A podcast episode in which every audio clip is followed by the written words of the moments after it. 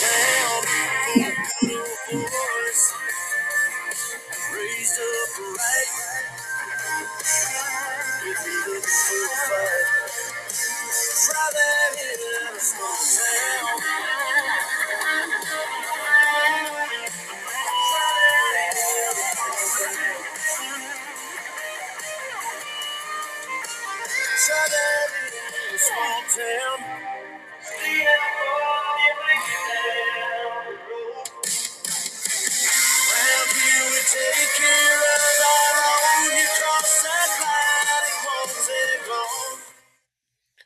Welcome back to Real Voices of the Game. I'm Dave D'Agostino, and we have a great new show for you today. Uh, It's going to be the first first show of a doubleheader today. We've got Sal Marinello following us up with the Hot Corner.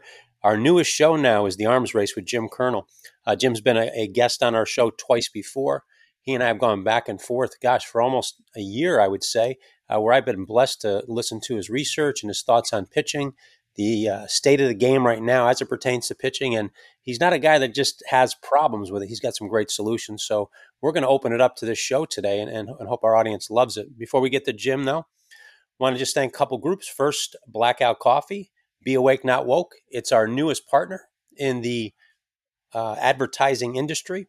And just make sure you go. Jim's gonna. We'll put our Jim's code out there. We'll have him say it maybe before the show. I think it is, and I don't want to get it wrong, but I think it's Jim C twenty, all capital letters. But if not, we'll correct that at checkout. Get you twenty percent off. Thank you, Blackout Coffee, for being a great friend.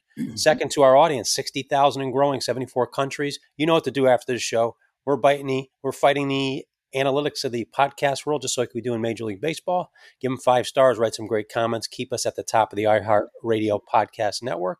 And to our greatest listener, and he's been a three time guest, I believe, our very first guest, Ted Kubiak, former Oakland A, three time world champion. If you need a stocking stuffer at Christmas, take a look at Ted's book, Old School. Great read for your baseball fan in the house. Also, he's got a wonderful fielding manual, How to Field a Baseball, the most in depth, most comprehensive instruction on how to field the ball. Very different than what's out there in the world. Uh, today, we got, again, I said a great treat here with episode 371. I want to introduce two time guest already on the show, um, former Yankee farmhand, big time prospect in the Yankee system. Great, uh, great success as a high school coach. What caught my eye with all those accolades was just a tremendous researcher. He's just dived deep into his passion of pitching. I want to welcome Jim Curnal to the arms race here. Jim, welcome to your show. Hey, thanks a lot. I appreciate it. Um, I appreciate the opportunity to speak to your audience again and speak with you. Um, we did the first two podcasts last spring, which I, I thoroughly enjoyed. I hope your audience did too.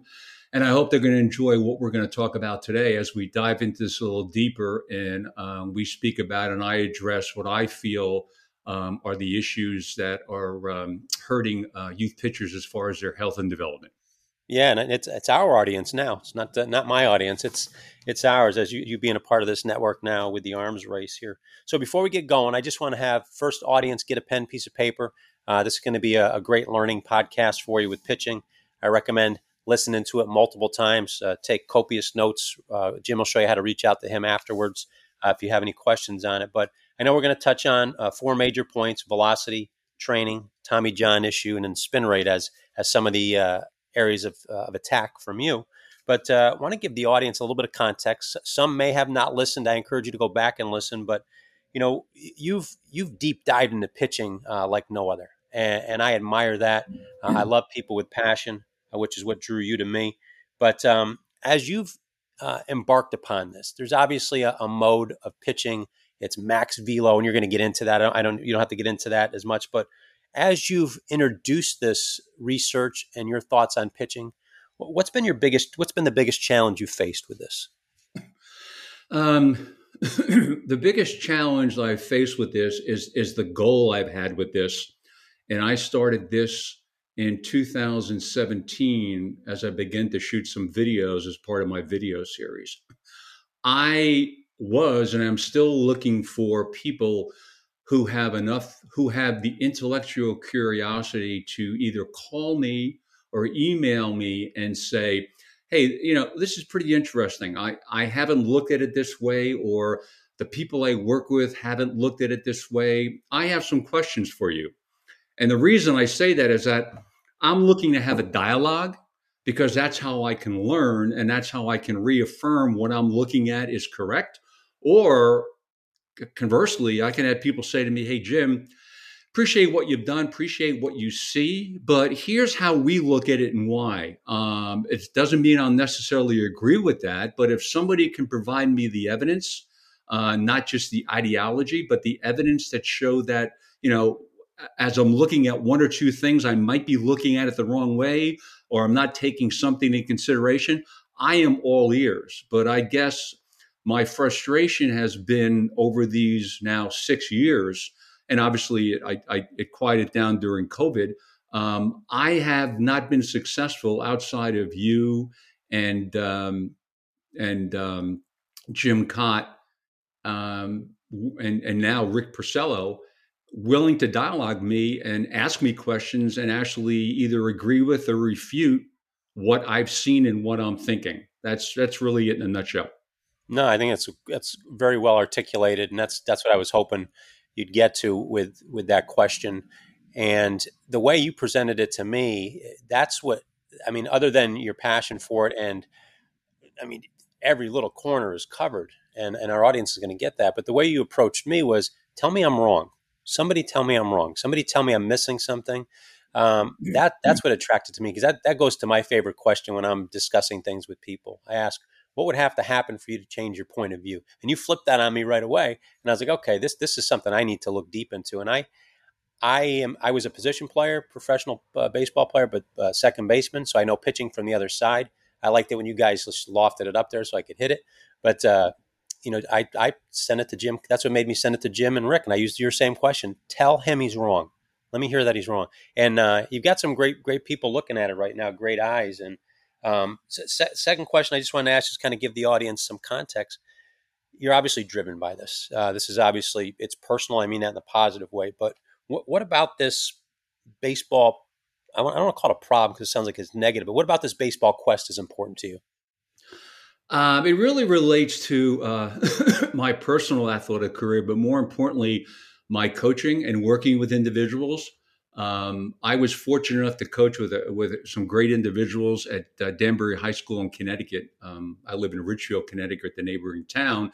And um, as I mentioned in my previous podcast, I coach football, basketball, and baseball. Uh, and I was an assistant coach, and that was great for me uh, uh, because I didn't have to worry about who was failing a math class and who was missing the bus. I could just um, work with them, get to know them, and, and provide them with the tools so they could become the best baseball, basketball, or football player they can be. Um, I thought that was my role as a coach. Um, you know, um, not to digress, but I, I felt that, and I still feel that sports demand a certain work ethic um, I don't think they um, develop character. I think they reveal character. That's just you know for a separate conversation. But what draw what drove me as a coach, and now is on this particular research, is that I wanted to provide youth pitchers number one the tools to become better pitchers and improve their performance, which is what I talk about on my video series. The, the tagline is improving health, improving performance on the mound. And also, I wanted to try to attempt to educate parents um, as an aside, um, not an aside, as a, an important factor about how they can spend their money wisely and how they can spend their child's time and their time wisely with all the tools at their their disposal to help their child become a better athlete, basketball player, pitcher, quarterback, whatever. And I'll talk about that a little later in the podcast. But that's really what drives me as a individual. Um, I want to just help people reach their potential. And what I see going on in the youth sports world, not only in baseball, but other sports, but we're talking about baseball at this instance, I'm not happy with it. And I think it needs to be done better.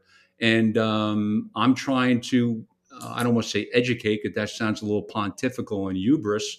I'm trying to share my thoughts with people and my experiences, which are vast. And, and I don't, vast is not the wrong word, which is probably, you know, rather extensive from coaching and also being involved with instruction for 20 years and having a daughter who was a exceptional high school athlete who was recruited in college and who I went with went through the recruiting process in volleyball and lacrosse, which I can talk to later without you know bel- belaboring that point. So I've kind of seen a lot of it, and I've experienced a lot of it from a parental perspective, from a coaching perspective, and obviously from a playing perspective. So I marry that all together and go, what can I do to help young athletes, and what can I do to help parents? Yeah. I think that I don't think that's pontificating at all. I, I, would have to imagine. I use this phrase. So I'll use myself in case it sounds arrogant, but there's there's rarely a time where I'm sitting in the stands watching my children play, where I don't have the best sports resume in the stands. So I think uh, I would have to gather you're pretty much the same.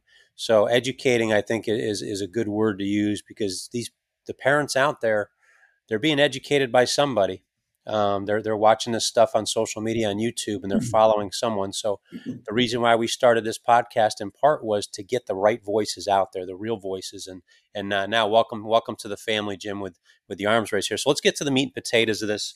Uh, to what we're going to do, and and for the audience, this can be a little bit different than future podcasts in that we want to get the information out there that Jim's about, so you have that background, so you know how to make use of the future podcast when we have guests and whatnot. So this is going to be a lot of Jim um, going through his program, going through different points, and then with me interjecting a little bit, just so you know um, that I didn't. Uh, I'm not just sitting here drinking my blackout coffee. So, um, a little, little, plug for blackout there.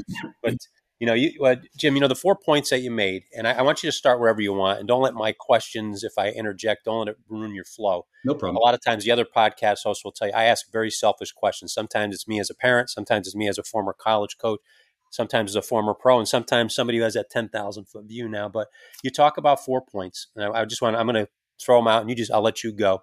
Um, you know, velocity, the, the, the, max velocity thing is a killer. The, the ways kids are training now, you know, we, we, you and I have talked about those, those heavy balls, the Tommy John epidemic, and then uh, the misnomer about spin rate. So I'll kind of just throw, those are the four points audience that kind of, we're to, we're to capitalize on. We will talk about more stuff, but, uh, write that at the top of your page. And Jim, I'll just kind of turn you turn you loose now.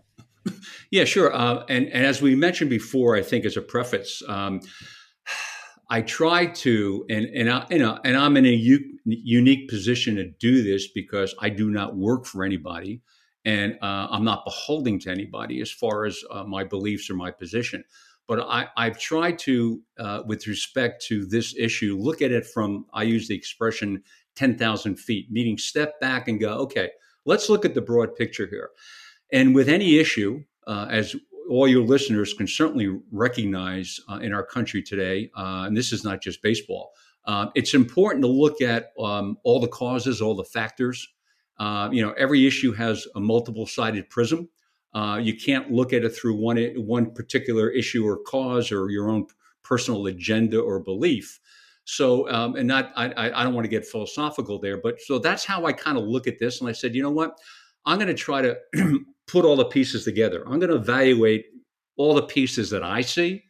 And then I am going to then process that and, and understand that. And this is important. While there may be many factors or causes that create a problem or an issue, we all have to recognize, and I, I've come to recognize with this issue, that there are some that are more significant and more that pl- and more that and some that play more of a major role. So that's where you know that's where you come in with some perspective and go, okay, there's seven causes here, but let me see if I can weight these. They're all not equal, right? And and that's really kind of where I'm coming from from this perspective. So as we talked about, my, my concern is what I s- see um, and recognize that 16 year old pitchers, and I'm just using 16 as an example, what they see, what they read, what they hear, what they're being taught. Okay. And as you said, I've not, not narrowed it down, but I've identified four issues that I think are impacting significantly the health and development of young pitcher. So I'm going to take them one at a time. You've already expressed them. So, number one in my book is velocity, and from two perspectives. I'm sure that all your listeners um, have read about the scientific evidence um, about when, uh, when a ball or an object in motion travels, right? It slows down. It's called gravity. Um, I don't have a, a, degree, and I'm sure your listeners don't have a degree in kinesiology or biomechanics, but they understand that if somebody gets on the golf tee and hits a golf ball, a professional golfer, and their ball speed is 160, when that ball lands 340 yards down the fairway, that ball speed is about 40 to 50 miles per hour. That's why it lands. It slows down. Okay? Jim, I've got a question for you. Is that is that um, we get a lot of people on social media that that well, that's it's where the world talks nowadays, where they claim that the pitchers nowadays throw so much harder than those of the you know the 80s, the 90s. The Nolan Ryan doesn't throw as hard as you know Jacob Degrom. Uh, I mean, how do you how do you justify that? Well, that's a good question, and, and that's really the the, the uh, you know the I, I, didn't mean to digress with the golfer, but that was just an example that I thought your audience might be able to relate to. it's been scientifically proven that. Let me back up. Forty years ago, they um, tracked the velocity and clocked the velocity of the baseball crossing the plate. That was the original, I believe, jugs gun. Now they clock it with Statcast out of the hand. Okay, it's been scientifically proven that the difference between the velocity out of the hand versus crossing the plate is anywhere from seven to nine percent different. Okay. So that means if a pitcher is clocked today at 100 miles an hour, yes, yes, out of his hand, that ball is 100 miles an hour. But when it crosses the plate, and I'll even use just 5%, because I'll go, you know what? I'll be conservative, really conservative that 100 becomes 95 when it crosses the plate. So, in essence, a pitcher that's throwing 100 is the same as the pitcher who threw 95 or 94 40 years ago. So, so my concern, let's get this, let's go back to the youth pitcher, okay, is that now when they see and read about all these hurlers that are throwing the baseball 100 miles an hour. And that's kind of the glitzy number that sells everything. Wow, it's 100, it's 102, it's 104. Forget about the fact that he can't hit the broadside of a barn. That's a whole nother day's worth of conversation. But they go, wow, I'm only at 88. I'm only at 86. I'm only at 91. I got to pick up that weighted baseball. I got to I got to deadlift. I got to do whatever I got to do because if I'm going to pitch in the show or I'm going to get a college scholarship, I need to get that velocity up. Now, if everybody who wrote an article or talked on TV said, hey, X, Y, and Z just threw 100, but hey, viewing audience, remember, that's really 93 from 40 years ago. Because when people say, I had a writer say to me when I talked about this, they go, well, What's the big deal? And I'm going, Seriously? I go, the big deal is that the only reference point that the young pitcher or the parent or any baseball fan has about velocity is that they know that if Johnny Jones is throwing 100, well, that means he's throwing six miles an hour harder than Steve Carlton. And that's not the truth. Okay. That's not the truth. I don't care that it's not the truth about Major League Baseball and college baseball and minor leagues. I'm concerned it's not the truth for the mind for the young hurler who at 15 years old is being told, you know what, you only throw 85. You need to get up to 89 because that's what they're looking for. Okay. That's my concern about velocity in that respect to what you're saying. Yeah, no, that's a great point. I, I think our audience needed to I think you, not only did you answer my question, you, you kind of led into your your uh, the problems you have with it because these kids are young young boys. They're growing socially, they're growing physically, they're growing intellectually, and they don't know what to do with all that stuff yet. And it's it's. I'm glad that you've you've not only deep dived it, but you've you've you've made it digestible. Well, I you know, Dave, it's kind of like I try to look at it with common sense and logic, right? And and connect the dots and go, okay, you know, I'm sure I don't want to bore your your listeners, but just just two anecdotal stories about velocity, and I have about forty of them. Okay, we could spend a day. I ran into a parent and uh, said, "Hey, how's the big guy doing?" He's 16 years old, seven, I 16, 17 years old. He's a high school pitcher, but he's a prospect. He goes, "Oh, he was down in a showcase in Georgia. They clocked him at 86." So I looked at him. I go, "How's his changeup?" And this gentleman said he doesn't have one. Well, that ended the conversation. Okay. I ran into a parent, a mother, whose whose son just left for college, and I know the kid. We actually played against them, and I said, "Hey, how's the big guy doing?" Great. He threw 93 yesterday. So I'm going. Where did they get this fixation on velocity? Did this mom and dad just figure this themselves and go, "Hey, my kid's 18 years old. I got to get him to throw 92 miles an hour." I don't think so. No, you're right on that. In fact, I one of these shows I'll bring my neighbor Michael on when I see him walking by. Um, he gets he gets banned from talking to me for a week, and he listens to every podcast, so he's listening to, to this. Anytime he anytime he comes out and I say, "Hey, how'd your son do?" and anytime he said he he maxed out at, I just turn and I walk away. I don't get angry. I don't show any emotion. I just kind of turn and walk away. I said, "It's one week. You're banned." And he's like, "It's he's gotten caught a few times, but now I'm that's the way I'm helping to educate him on you've got to get out of that mode of, of he maxed out at how many strikes did he throw? How many outs did he get?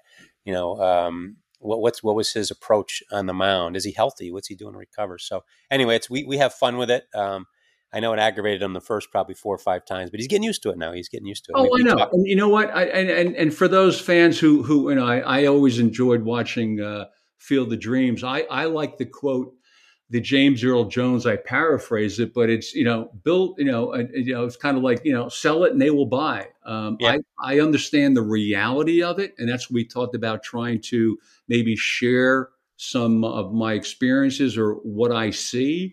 But um, you know, it's it's very difficult when that's what's being sold as the ticket for the golden ticket to yep. get a scholarship or the golden ticket to get drafted, right? I understand the focus, but the focus has to change. It has to change for the well being of the 16 year old pitcher.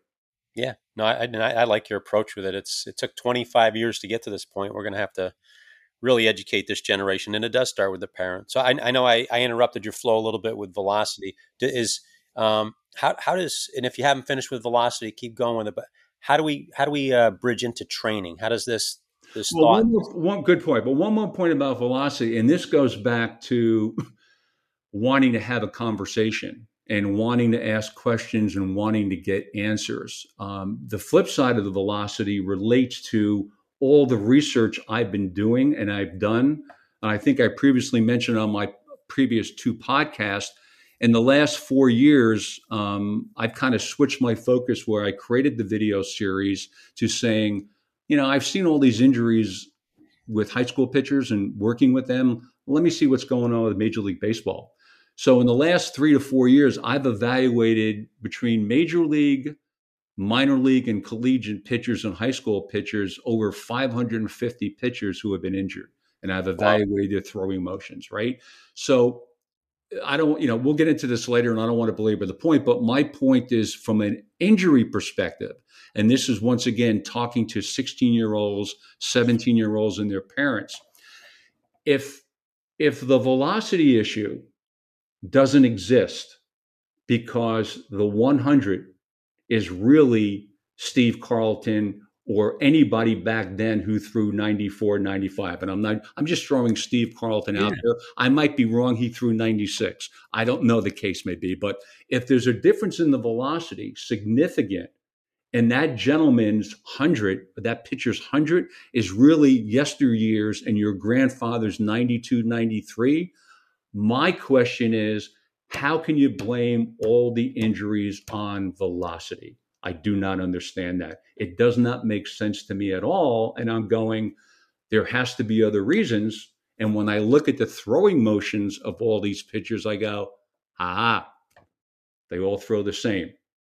Part of it, or the foundation, or we talked about there's different um, significant um, weight to different causes. And it gets back to my research and go, my my money's on how they throw the baseball. My money's on how they throw the baseball. Um, but um, you know, we'll leave that for a further conversation down the road or towards the end of the podcast. Yeah, I mean, we, we could fill up seven shows on that stuff. That's that's where, well, to the audience, and I know, know we're going to flow into um, how training is a factor now, but as we're hitting these four factors, the spaces between these notes are the amazing parts of this. So really grab onto the four factors, and over the course of podcasts, we'll take your cues as listeners, but we'll dive as deep as you want into the space between the notes because that's that's where this research really uh, takes shape into how we can affect the future. So. Uh, go, go ahead, Jim. Sorry. So anyway, so you know, before we go on to training, let me give you two examples, right? So I'm not pulling this out of thin air. I want to share this with your viewing audience, okay? And I have the analysis are in great detail. I'm just going to highlight two of the ones I've done because when I do an analysis, whether it's a, the 2022 IL list and I break down everybody with shoulder, elbow, Tommy John surgeries, and I look at their throwing motion, I have researchers that help me out, and I also ask them, tell me and and and and research and Google whatever I hit. My kids always yell at me for using the word Google. I want you to research what their average velocity is and what their max velocity is, because I want to get an idea of who's getting hurt and how hard they throw the baseball. Because once again, everybody's blaming, they're all blaming the injuries on the increase in velocity. So let me just share two quick things with you, right? I evaluated the IL list from 2022, and I'm just going to give you two samples from April and May there were 117 hurlers those two months. 57% had an average fastball velocity of 94 or less, right? So if I take, like I said, the conservative 5%, okay, that equates for these 66 pitchers, they threw somewhere between 90 and 91 if they were throwing in 1980 or if they're, you know, like I said, their grandfather's velocity. 20 pitchers or 18% had an average velocity of 97 plus, which today people would say, hey, that's some pretty good heat, right? 5% had 99 or more, okay? But that 97 and 99, even at 5%, would equate to 92, 93, 94. So I kind of joke, but you know, I, I told you that Ryan, Ryan, Carlton, and Jenkins must get a tremendous kick out of this velocity storyline because when they threw, 94 was not considered high heat by any stretch of the imagination, right? One more analysis I did because I've studied a lot of minor league pitchers. I had somebody study the number one draft picks from 2018 to 2022. 62% have been injured already. The bonus money paid out to these hurlers was $143 million. So here's their now this here's their max velocity as my research has found. And once again, you know, that could be off a couple miles per hour, but you get the idea, right? 18% through a max velocity of 92 to 93. That equates to 88, 89 40 years ago. Max velocity 94 to 95, almost 30% through that. That equates to 90, 91 40 years ago. Okay, 10% through 98 plus, which today is, if you listen on TV, it's high heat. That would equate to 94 40 years ago. So to summarize that, I will ask my question again. If we're comparing apples to apples in the world of velocity, can 88 to 94 really be the issue? That's my question. And I haven't gotten an answer to that. Yeah that that brought you to the next uh, next point in your your research, the training. What what have what have you uncovered, discovered there? Yeah, we, you know, we we talked about that at length in a couple phone conversations, and I've seen this firsthand. I've talked to people about this. I talked to coaches, whatever. Um, it's once again, let's let's look at this from a common sense perspective. I think it's universally accepted by mechanic by biomechanic experts or doctors that throwing a baseball is considered the most violent action in sports, right? That, that I think that's understandable. So I don't understand the training methods where they have a 16 or 17 year old throwing throwing a weighted ball to gain velocity let's put aside the fact that I, I, consider the velocity issue a myth. It's but let's just look at the fact that they're throwing weighted balls. And I've said this to kids I've coached, and I've said this to coaches. And I might be wrong, and your viewers can let me know or call me up, or somebody who's involved in, in professional basketball or professionally NFL. I've never heard of an NFL quarterback who throws with a weighted football to increase his ability to throw a football.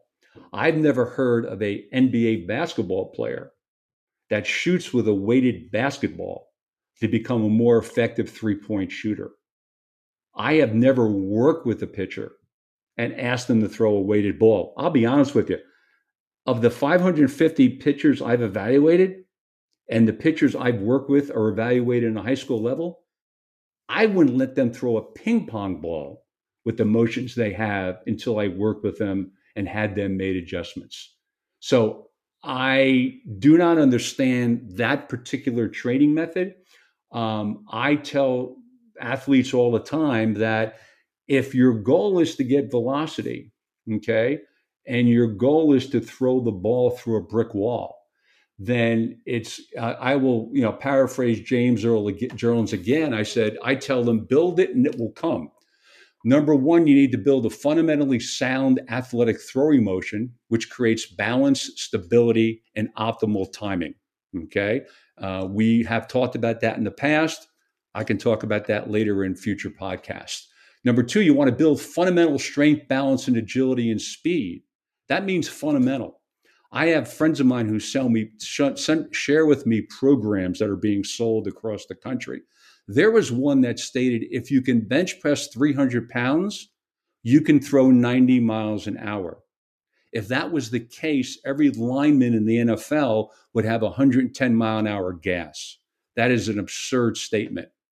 Number three, importantly, it, as I said, build it and it will come. It is velocity. It will come. Okay, it, velocity cannot be a youth pitcher's primary goal at the expense of their health and development.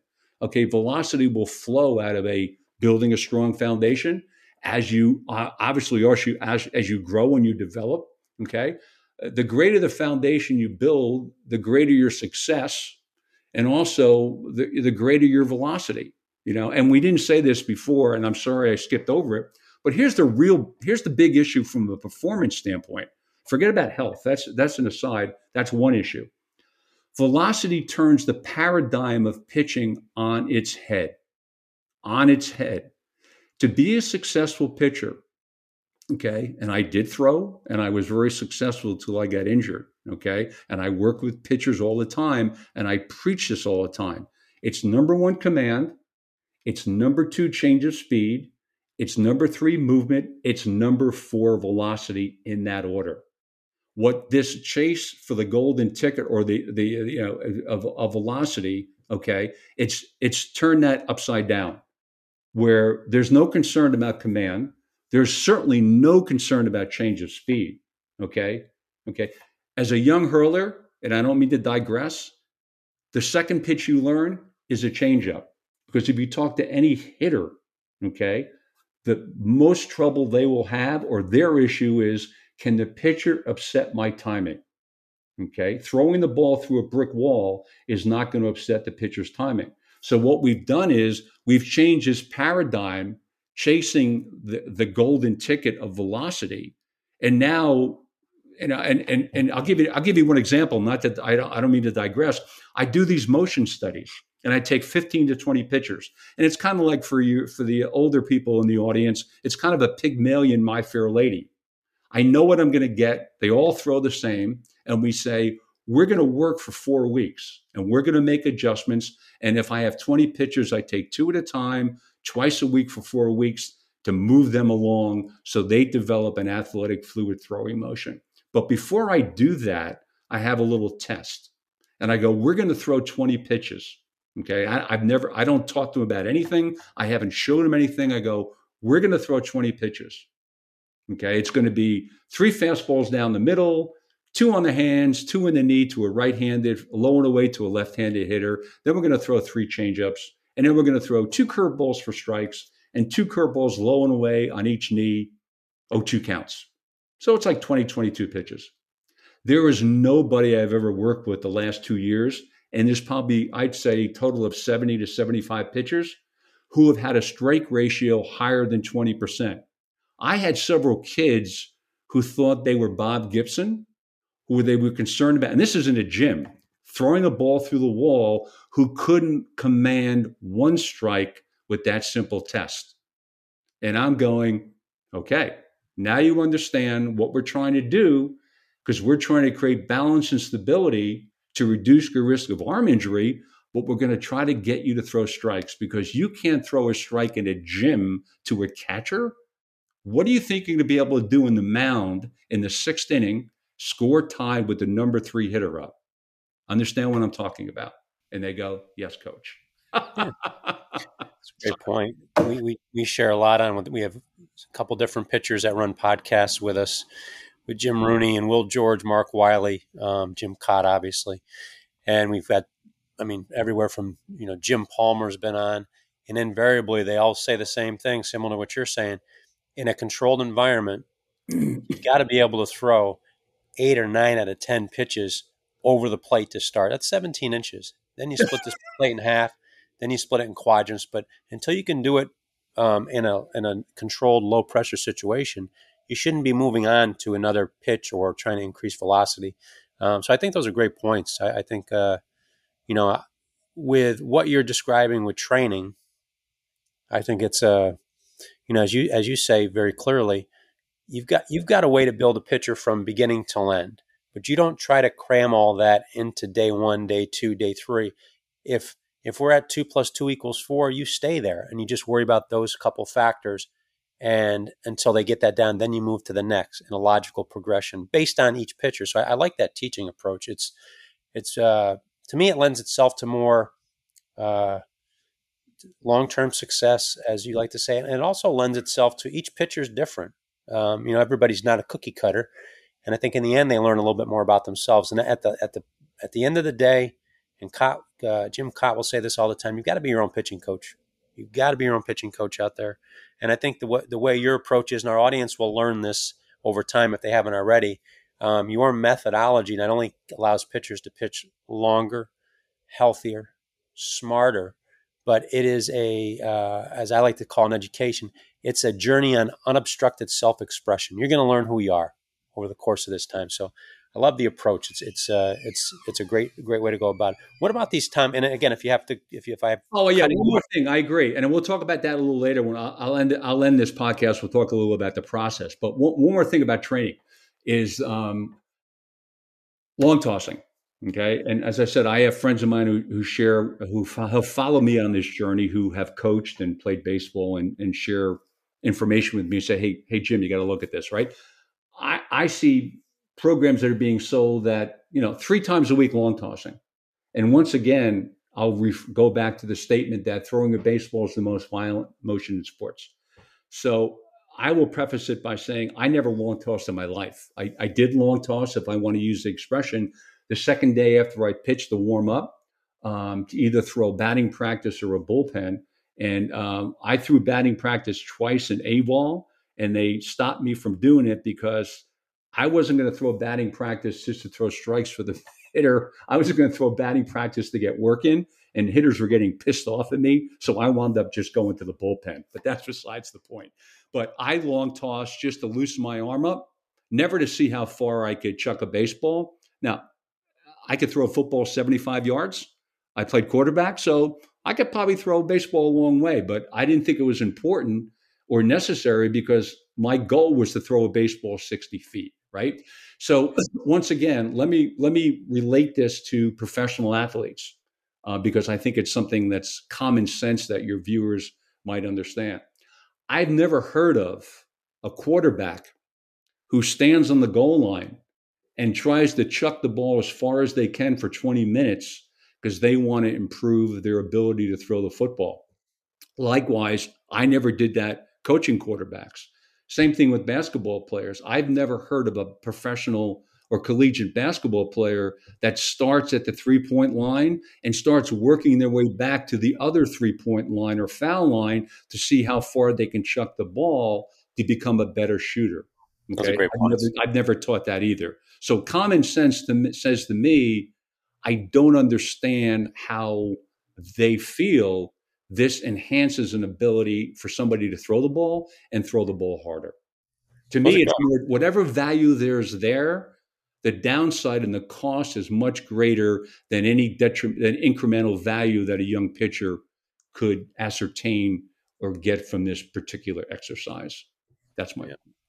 No, it's those are great illustrations. it made me laugh. I didn't mean should have muted myself, but when you use the analogy with the football and the basketball, because long toss is a it's a baseball cannon. I mean, people who buy into this max velo stuff, they do it, but also people who don't. So it's on both sides of the fence. So, um, but your, your point is well taken. You're, you're designed to throw 60 feet, six inches, and how far. I have seen, and you brought the point up about the bench press. I have seen people with long toss programs equate the distance that you can throw two miles per hour. Yes. Oh, yeah. That, yeah, that's a good point. We had a kid one time, okay, really tall, talented kid uh, you know, eh, eh, eh, his problem was he had three pitching instructors besides me, the high school coach. So I wasn't getting anywhere with him. But this is a true story. The guy I coached with, great guy. I said, "Hey, how's uh, you know how's Billy Bob doing? How's Bill doing?" And he goes, "Well, you know, he was shoveling the snow on the football field because he wanted to see if he could throw, and he was working on throwing the baseball the length of the football field." This is in the middle of December. So once again, as with the parents, I'm going did this kid make this up and say, you know what? I'll just see how far I can throw the baseball in December because I want to throw the baseball 90 miles an hour. Now, this is really critical here, this last next point I'm going to make. I watch kids long toss. I coach for 12 years. And we allowed kids, the coach I work with said, we're going to long toss. Okay. The motions they used, now I'm talking about the pitchers now the pitcher's motions to throw the ball off the mound on a scale of one to 10 were probably anywhere from a one to a three. Now they get into a long toss mode where they're trying to chuck the ball as far as they can. And whatever semblance they have of kinetic timing and proper throwing goes out the window. And I'm going, you guys are all going to get hurt. This, there's nothing productive about this. So to your point about teaching, right? If I had to teach somebody or I was mandated to have somebody long toss, okay, number one, I would teach them the proper throwing motion, playing catch. If they prove to me they can pitch and they can throw the ball the right way, now we'll work on distance. As soon as they break down to try to throw the ball further and they haven't been able to create this consistency, I shut it down and go, you know what? You're done at 120 feet. You want to you want me to allow you to throw 160? You got to show me that you can throw 160 with a proper motion. Even with that, I don't agree with it, but I could live with that much better because when they're throwing the ball now, it is Katie barred the door. It all goes out the window, and I'm going, this is nuts. that's that's that's all I can say on that issue. Well, I know we're we're closing in, and we've got a couple more to do. But um, that brings you to your next point where the evidence is in the Tommy John surgeries. There was almost, and you brought up the point about the draft picks, uh, the percent of 62% were injured. Didn't specifically say Tommy John, but I would guess most were. But we hear a lot of kids talking about my second Tommy John surgery, which to me means that they either are planning on or had a first one. So um, t- t- touch on that a little bit for us. Yeah, you know, we, we've talked about in the past where I've evaluated all the throwing motions and probably 140 of them in Tommy John. I want to get to this point though, and this is really important. It's about what they're saying about Tommy John and what they're promoting about Tommy John. Once again, how it impacts a 16 year old and his parents. Okay. Because my experience and my research tells me for every Verlander they want to promote, to his credit, won the Cy Young Award.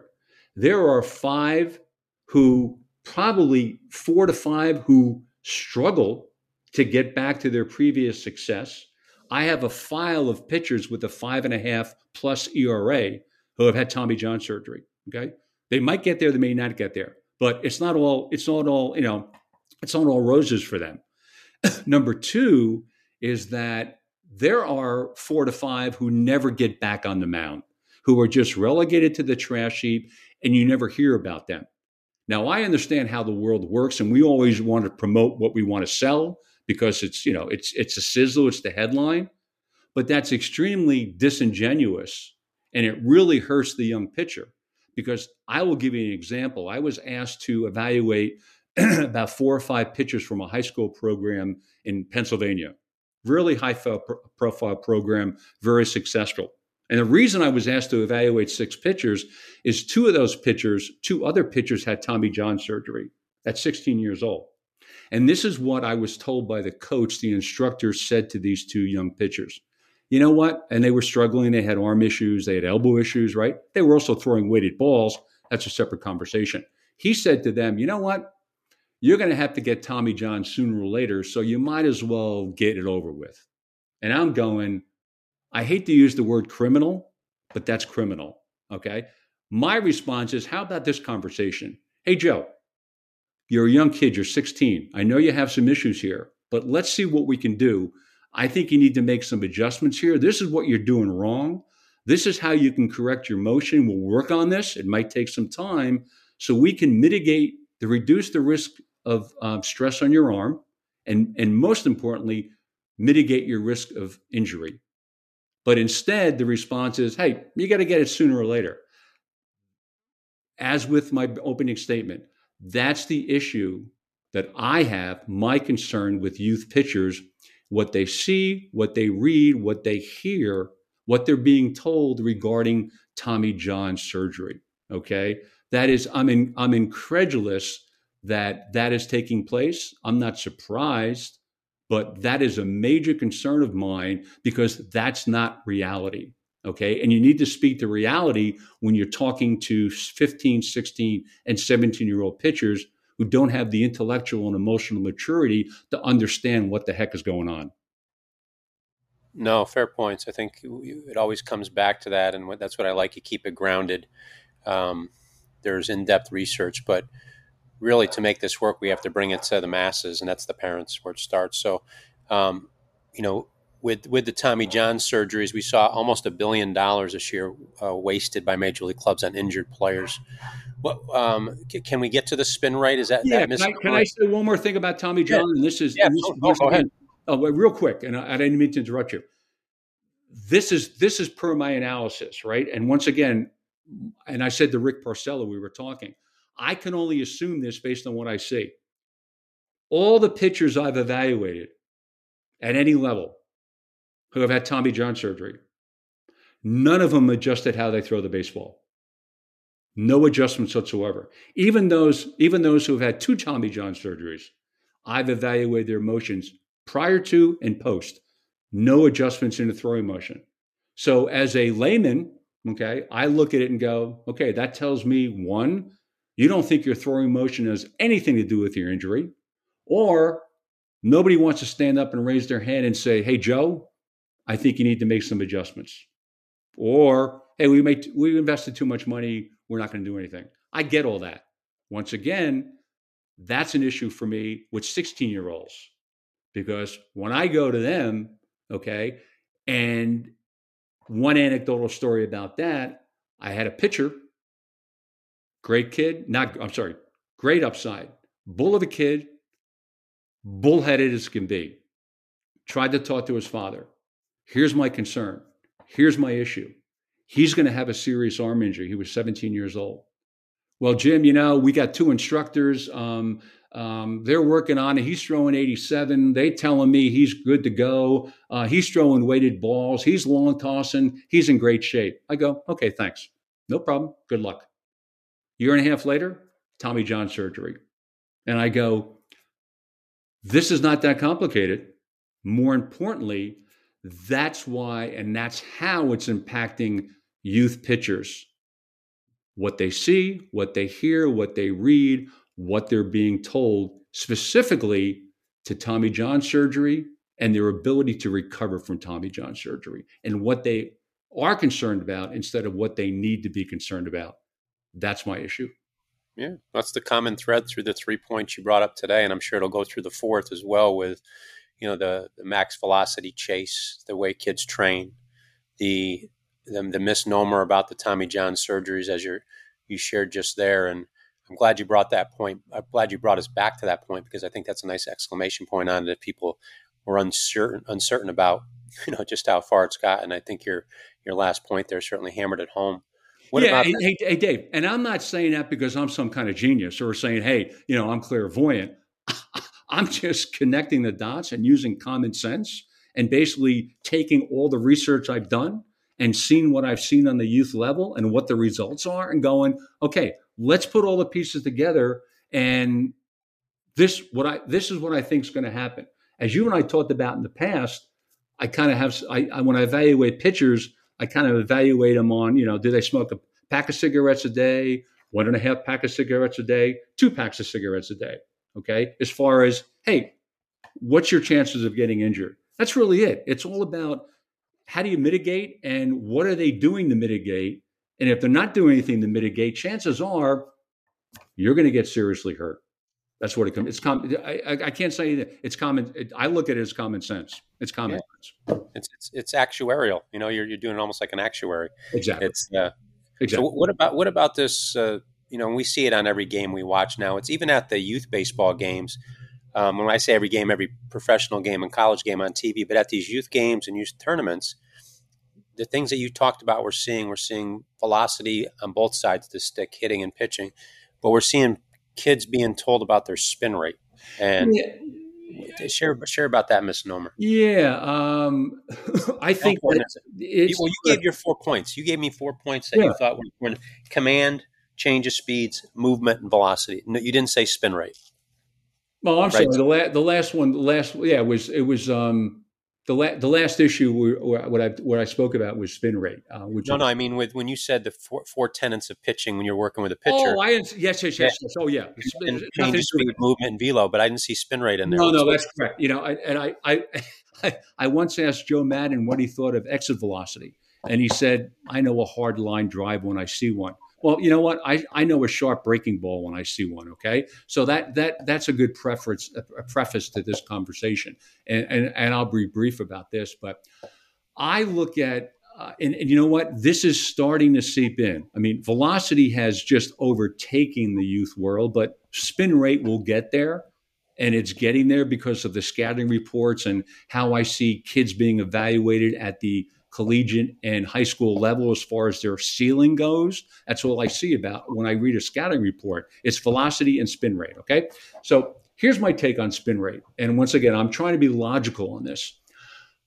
Two factors. One, I think that spin rate is no more important to the pitcher as far as your evaluation as ball speed would be to the golfer.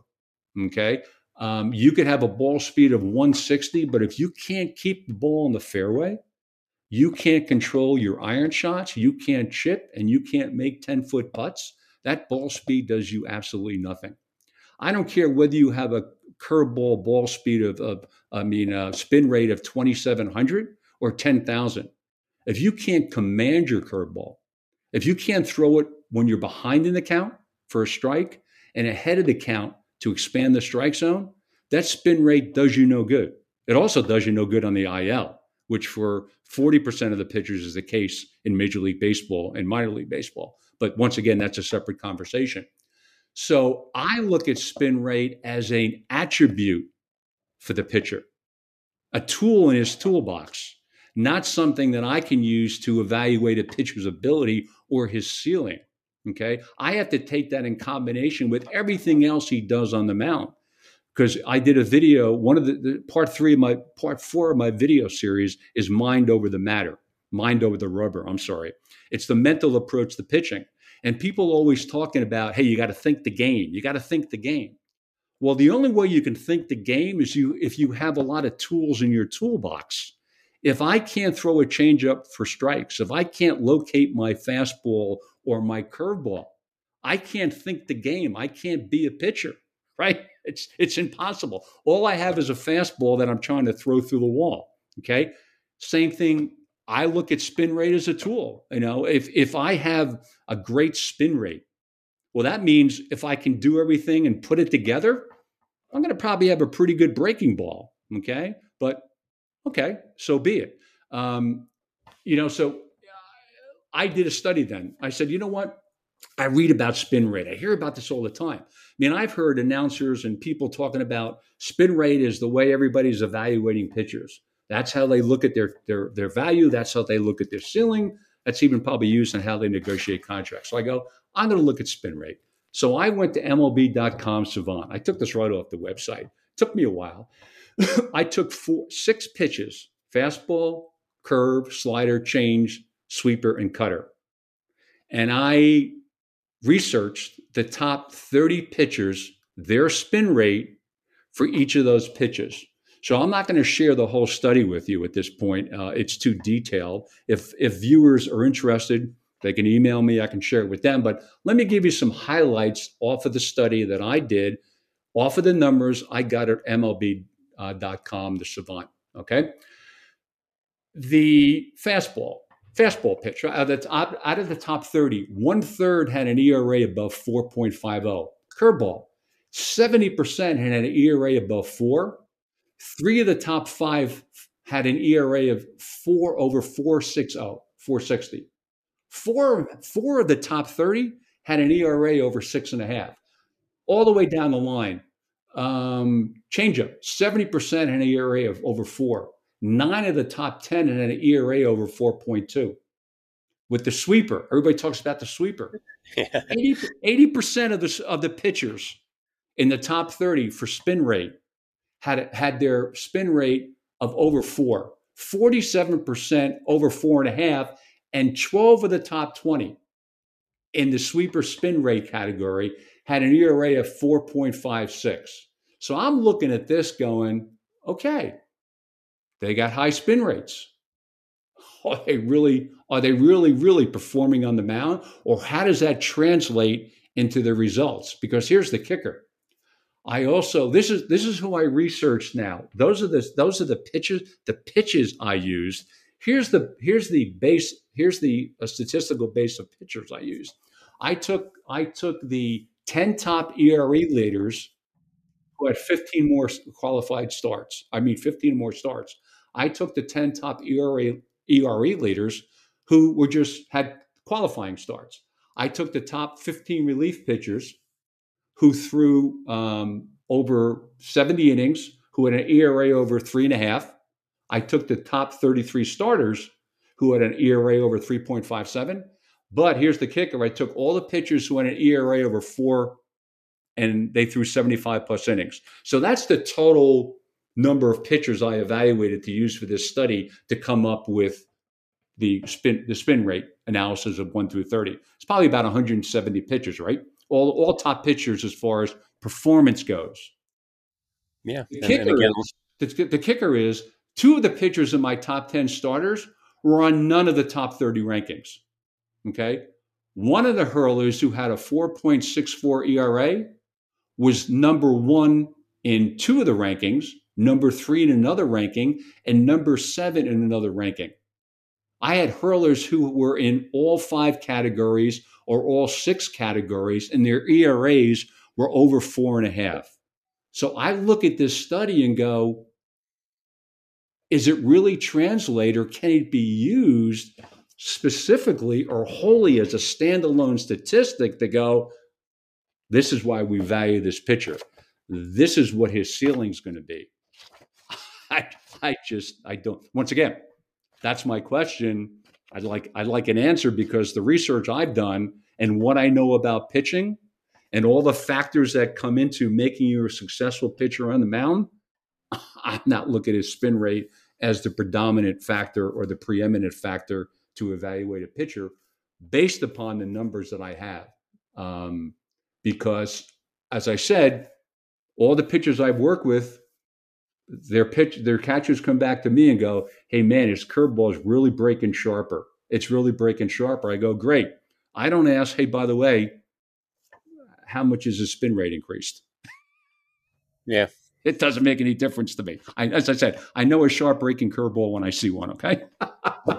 yeah, and I'll go math geek for the audience here, just so they get an idea. An 85 mile an hour fastball, and this is the funny part about math that I call weapons of math destruction they'll throw a big number at you, say 1,800 revolutions a minute.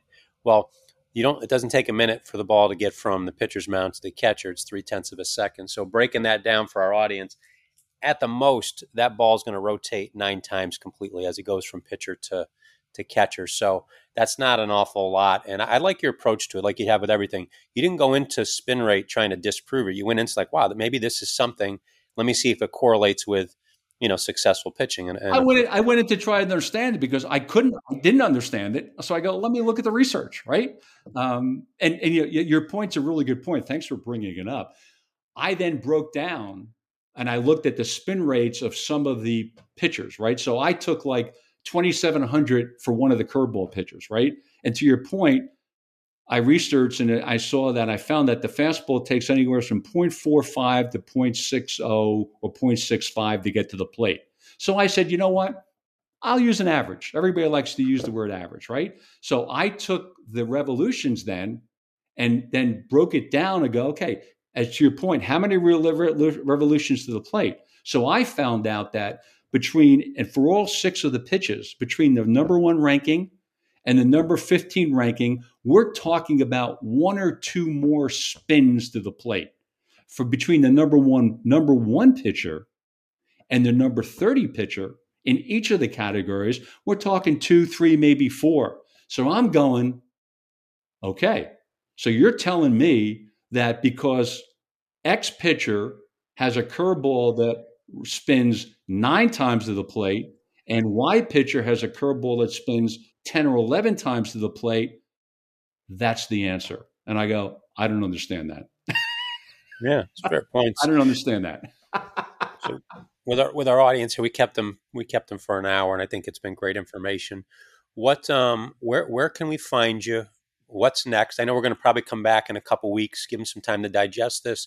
You're working on a website. You're working on getting your videos ready to for to, to give because we're audio only here, but to give the audience a visual before that comes about how can they find you how can they reach you yeah yeah uh, let me let me uh, that's a I, I will do that let me just let me just see if i can summarize this i i, I spent two years um, doing sales training for Sharp Electronics around traveling around the country and training salespeople. And what I what I what I was told to and I was preached to is that whenever you're presenting to somebody, you need to tell them what you're going to tell them, tell them, and then tell them what you told them. Right. So if you don't mind, I'm going to spend just a minute or two summarizing what I told them, and then I'll give them the information.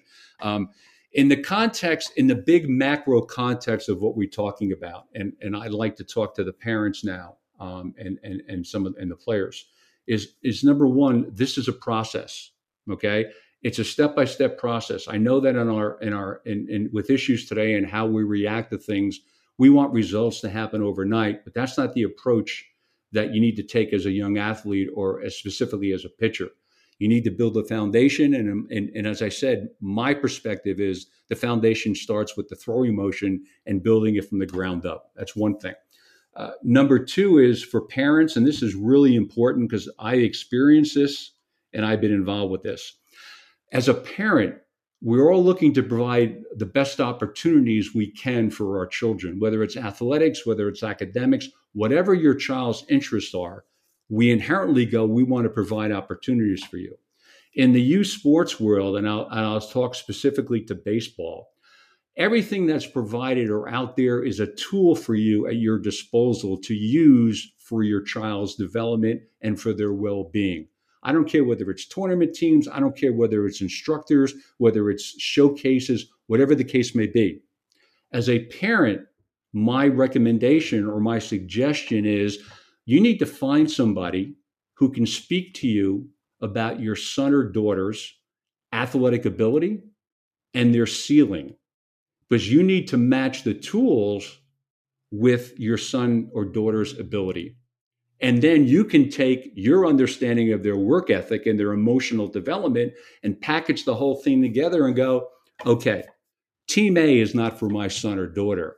Team B, that really matches up because going back to the James Earl Jones, sell it and they will buy, that's what's going to happen. And that, and that does happen. And we could spend weeks talking about this because I, I spent much time in the lacrosse world with my daughter, showcases in baseball, et cetera, et cetera. I don't want to belabor the point, but that's really significant as far as understanding how to spend your time and money wisely and how to spend your child's time wisely and how to put them in a position to be the best pitcher athlete they can be because that's what we're talking about we're not talking about going in the major leagues we're not talking about going to college those are th- th- those are dreams okay as an athlete your goal is to get better each day. That's what you can control.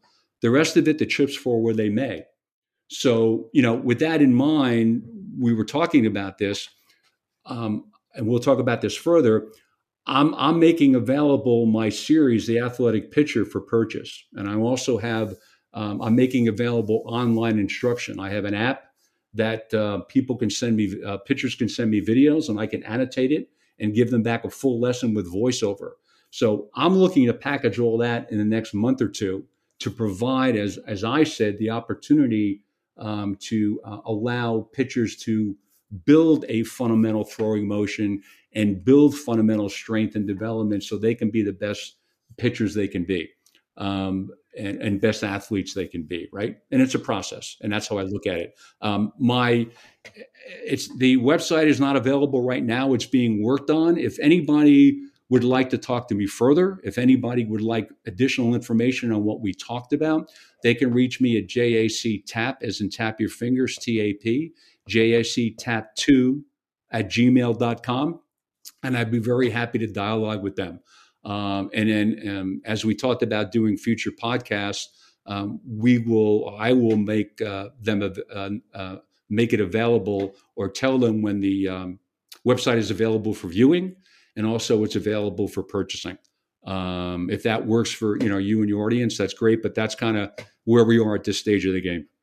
Yeah, it's perfect, and we'll keep we'll, we'll have a few podcasts between now and then. We'll keep them informed as it comes about in the meantime, take advantage of Jim's offer of reaching out to him. And it's it's it's free information right now. He'll listen. Uh, he's obviously you can you can tell he he's done his work and he's he has the experiences and he's he's he's seen the problem and he's walked around the problem several times from several different perspectives. So I would certainly take advantage of it. Go back and listen to this podcast again. A lot of good nuggets. Um, you know, take some great notes and then let us know what you liked, what you didn't like, and we'll we'll uh, we will get get on this probably in two weeks. I think is our next one. We'll announce it to the audience.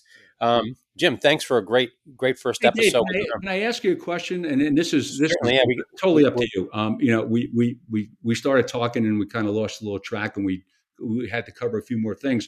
Um, would you like me to share what I had tended to do? Is just to share two of the testimonials from a high school and college pitcher that I work with. let's, save those, let's save those for the next time. We're, we're backing up on a sponsor, and, and uh, Sal right now is okay. That's fine. That's room. But uh, yeah, lot, we have a lot of we have a lot more good stuff to share with, with Jim's program. Um, but thanks so much for a great first episode, 371 on the arms race. And uh, to our audience, 60,000 and growing, we appreciate your support. 74 countries, whatever language you're listening to us in, five stars, write some great comments. Uh, that'll help us battle the analytics of the podcast world, just like we do in Major League Baseball. To our blackout coffee friend, Be Awake Not Woke, you can hit Jim up. Jim, capital letters, C, capital also, number 20.